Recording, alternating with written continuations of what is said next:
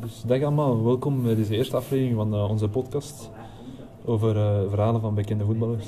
Vandaag hebben we onze eerste gast, namelijk Noé. Dag Noé. Hallo, hoe gaat het met u, Olavi? Ça va, ça va. En met u? Heel goed, heel goed. Ik heb veel verhalen voor u.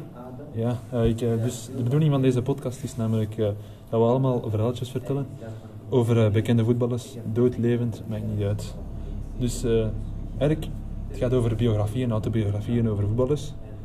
Voor de mensen thuis die niet weten wat een biografie en een autobiografie inhoudt. Dus een biografie is een levensloop van iemand die door de persoon zelf wordt geschreven.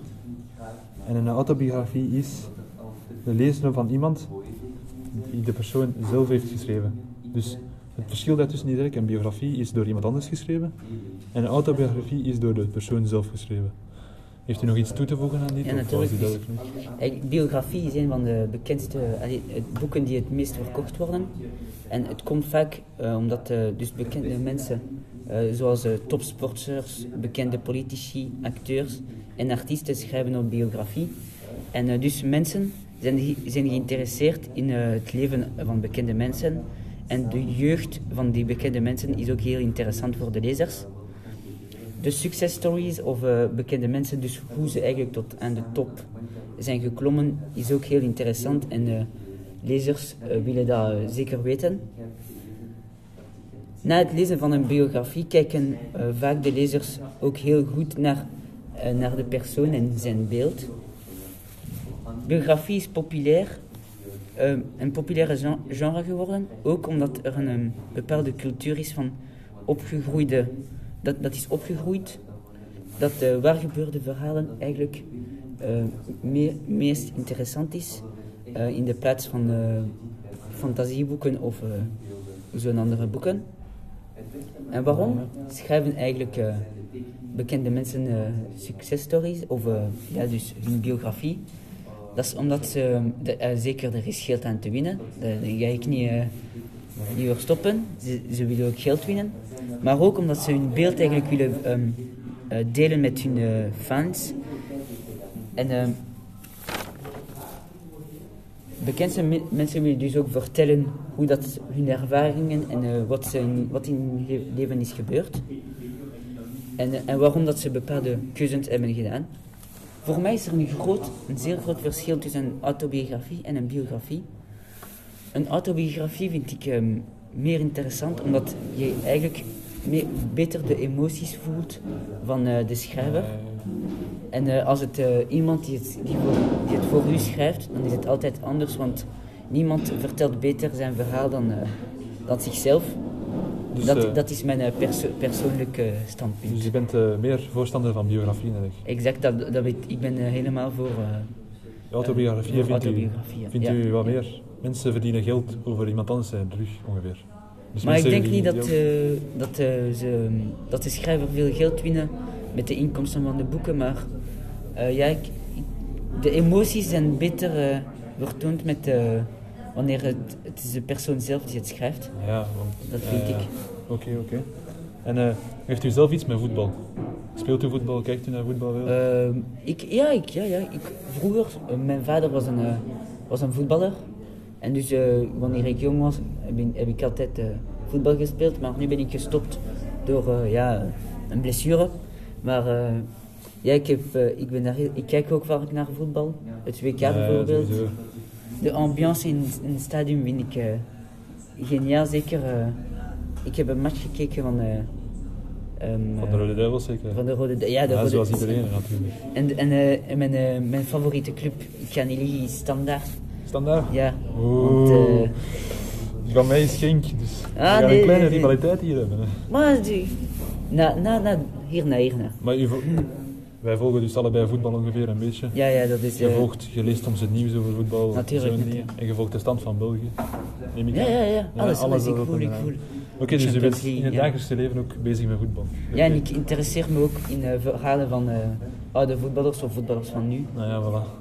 En dan delen we een beetje dezelfde passie. Dat is goed, dus dat is goed dat ik u heb uitgenodigd voor deze podcast. Hè. Supergoed. Dus wilt u beginnen of begin ik mijn verhaaltje? Oh, ik laat u maar gaan. Ik heb vandaag een verhaaltje over Socrates meegebracht. Socrates is een Braziliaanse voetballer die geboren is in 1964 in een dictatuur in Brazilië, want Brazilië was toen nog een dictatuur. Op 16-jarige leeftijd werd hij gescout voor Botafogo, dat is de plaatselijke club in Brazilië, maar echt al een grote club, dus hij was heel goed. Wat hij werd was op zijn 24e profvoetballer. Dit was omdat hij zijn... Ja, hij wou zijn studie medicatie afwerken, dus hij wou studeren voordat hij voetballer werd.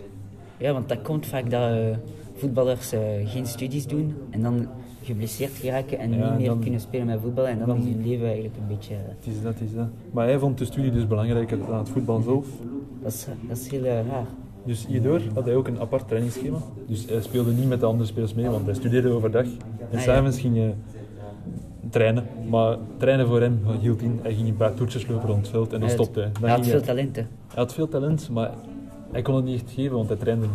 Ah, ja. Hij ging twee toertjes lopen, een beetje naar de goal trappen. En dan ging hij naar de bar, bier drinken, sigaretten roken, alles. Dus niet ideaal leven voor een profvoetballer natuurlijk. Ja. Maar in 1988 veranderde zijn leven een beetje. Hij werd serieuzer in het voetbal. En hij ging naar Corinthians. En Corinthians is een hele grote ploeg in Brazilië in die tijd. Okay. Dus in Corinthians groeide hij uit tot een van de grootste voetballers van Brazilië toe. Dus hij was ook een heel wijs man, want hij had natuurlijk zijn studie gedaan, dus hij was intelligent. Dus een uitspraak van hem is, domme mensen rennen, maar ik ben niet dom, dus ik ren niet. Dus hij was heel lui, hij wou eigenlijk niet werken, maar hij had veel talent, dus hij moest ook niet echt zo... Mm-hmm. Hij moest niet veel werken voor zijn goals. Hij was in Corinthians begonnen, maar in die tijd was er dus een dictatuur in Brazilië. En eigenlijk in Corinthians was er ook... Want de spelers mochten niet beslissen wat ze deden. Alles werd beslist voor hun. Dus eigenlijk, de training werd beslist, hoe ze naar de matchen gingen, welke kleren ze aandeden, alles werd beslist. Maar Socrates was dat tegen. Socrates zei, nee, ik wil dat niet. Dus hij richtte de Democracia Corinthians op. Dat is zijn eigen beweging. Dus vanaf dan... de spelers wat ze deden. Als ze naar de McDonald's waren, als ze met de bus teruggingen van de wedstrijd, dan werd dat gedaan. En dat was een voorbeeld voor gans het land, want dat werd eigenlijk niet gedaan. Hij durfde het eigenlijk te doen. Dus hij durfde, dingen te doen. In 1982 ging hij ook met Brazilië naar het WK in Spanje. En dat won hij zonder problemen. En... hij werd een van de grootste spelers in Europa, want hij werd ook in Europa bekend. Hij speelde in Europa? Ja, nee, hij speelde toen nog in Brazilië. Okay. Maar hij werd bekend in Europa door dat WK. En er was een hele grote tussenstrijd tussen Corinthians en Sao Paulo.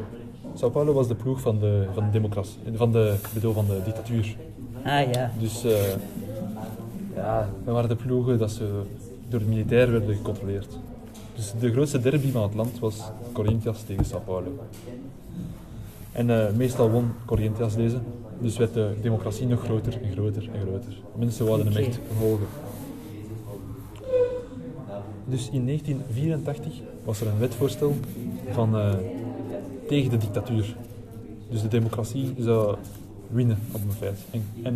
Goed. En dat is goed, ja, dat is goed hè, natuurlijk. En Socrates werd naar de hoofdstad geroepen en hij hield een toespraak voor gans het land. Zoals een echte leider. Maar hij was dus een voetballer die zijn studie medische had afgerond. Maar hij werd een grote spreker en iedereen volgde, iedereen keek naar hem op. Iedereen dacht van, wauw, die Socrates is machtig. Hij kon alles eigenlijk doen. Hij kon bijna alles in zijn leven doen. En daarom is hij zo'n groot voorbeeld voor de meeste mensen en heel veel mensen. Als een goede voetballer, maar ook als een leider. Een echte strijder. En in 1985 wordt ook de democratie afgeschaft, door het legerritme. Dus met Brazilië. Dus hij heeft er ook voor gezorgd dat Brazilië beter werd en democratie werd. In 2011 is hij jammer genoeg wel gestorven, omdat zijn levensstijl nog altijd was 2 pakjes per dag roken, 2 biertjes drinken. En hij is gestorven daarvan. Ik heb het verhaal eigenlijk, misschien ken je hem, over George Best. Oh, ja, tuurlijk. Dat was een fameuze voetballer. Ja. Dus het is een Noord-Ierse voetballer en hij is op 22 mei 1946 geboren en is gestorven op 25 november 2005. Hij won 1 keer de gouden bal, dus de mythische trofee van voetbal, in 1968. En hij scoorde in totaal 178 goals. En hij speelde ongeveer 466 wedstrijden. Dus George Best was een fenomeen op het veld en buiten het veld. Hij werd vaak ook gecriticeerd voor zijn levensstijl, met veel drank, drugs en sportauto's. In zijn jeugd speelde hij voor zijn buurtteam Grefey Boys Club in Belfast. Even later ging hij naar een andere club, Glentallen, waar hij werd geweigerd wegens zijn omdat hij klein was en omdat hij te dun was. En op 15 jaar werd hij ontdekt in 1963 en speelde voor de eerste keer voor Manchester United, dus een heel bekende ploeg in... de Manchester United natuurlijk, ja, dat, een van de beste ploegen. Een van de beste ploegen. Dus en wanneer bij United was, speelde hij... wanneer hij speelde, geraakte hij verslaafd aan alcohol. En hierdoor werd hij door Manchester United ontslagen. Hij had niet alleen problemen met alcohol, maar ook met de justitie. Het was geen goede jongen. Het was geen rolmodel eigenlijk. Nee, het was eigenlijk niet. Een beetje rebel. Op het veld was hij wel een model, want hij was een van de beste spelers op die tijd. Maar buiten het veld was het niet zo'n hele goede meneer. Ja. Hij ging, bijvoorbeeld ging hij in 1984 hij 3 maanden naar de gevangenis, omdat hij reed onder invloed van alcohol. Ah, ja. En hij beledigde ook de politie, wat geen voorbeeld is eigenlijk voor de jeugd.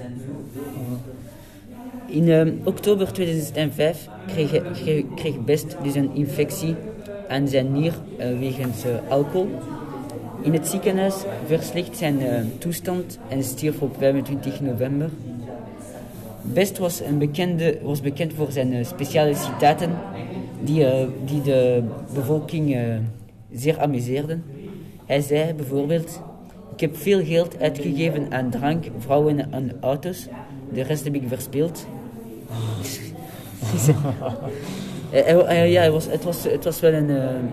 Hij houden van vrouwen en van alcohol. Een beetje zo. Een andere dat hij heeft gezegd is bijvoorbeeld: Als ik de keuze had tussen een doelpunt maken in de bovenhoek of in de laken delen met Miss World, dus de mooiste meisje van de wereld, dan zou de keuze moeilijk zijn. Maar in zijn leven gebeurden de twee. Dus hij heeft... Ja. Dus vrouwen was echt zijn passie, denk ik. Zijn bij voetbal waarschijnlijk. Ja, maar zijn... Vrouwen vooral. Seks. Vooral vrouwen. Vooral vrouwen. Ja. Ah ja, George Best dus. Ja, dat is een fenomeen, hè. Maar hij is wel... het is denk ik wel een inspiratie voor veel voetballers. Maar niet de kant alcohol en vrouw, maar zijn voetbalstijl is wel een inspiratie voor veel jongeren. Hij is toch ook gestorven aan alcohol over belasting. Hij was... Door een infectie aan zijn nier. Ah, ook ja, infectie aan zijn nier door alcohol dus. Door alcohol, ja. Te veel alcoholgebruik. Dus, ja. Dat is spijtig. Dus, ik heb nog een kort verhaaltje eigenlijk. Als afsluiter voor deze podcast. Dus het verhaaltje gaat over Garrincha. Garrincha dat is een Braziliaanse. Dat was een Braziliaan ook. Ja. Maar hij speelde in het begin van voetbal echt. Toen voetbal echt nog niet groot was, in de tijd van Pelé. Natuurlijk. En Maradona. Dus, ja, en Maradona was er nog na. Een beetje later. Maar dus in het begin. Dus hij werd geboren in 1930, dat echt. Dus hij was normaal bijna 100 jaar geworden. In een klein dorpje. Zijn bijnaam was Little Ren. Dat betekent winterkoninkje. En dat is niet omdat hij zo snel was en zo soepel, maar omdat hij graag jaagde. En hij schoot altijd vogels dood, terwijl dat niet moest. Dus hij was gewoon een beetje rebel, hij vond het leuk om te jagen, dit, dat.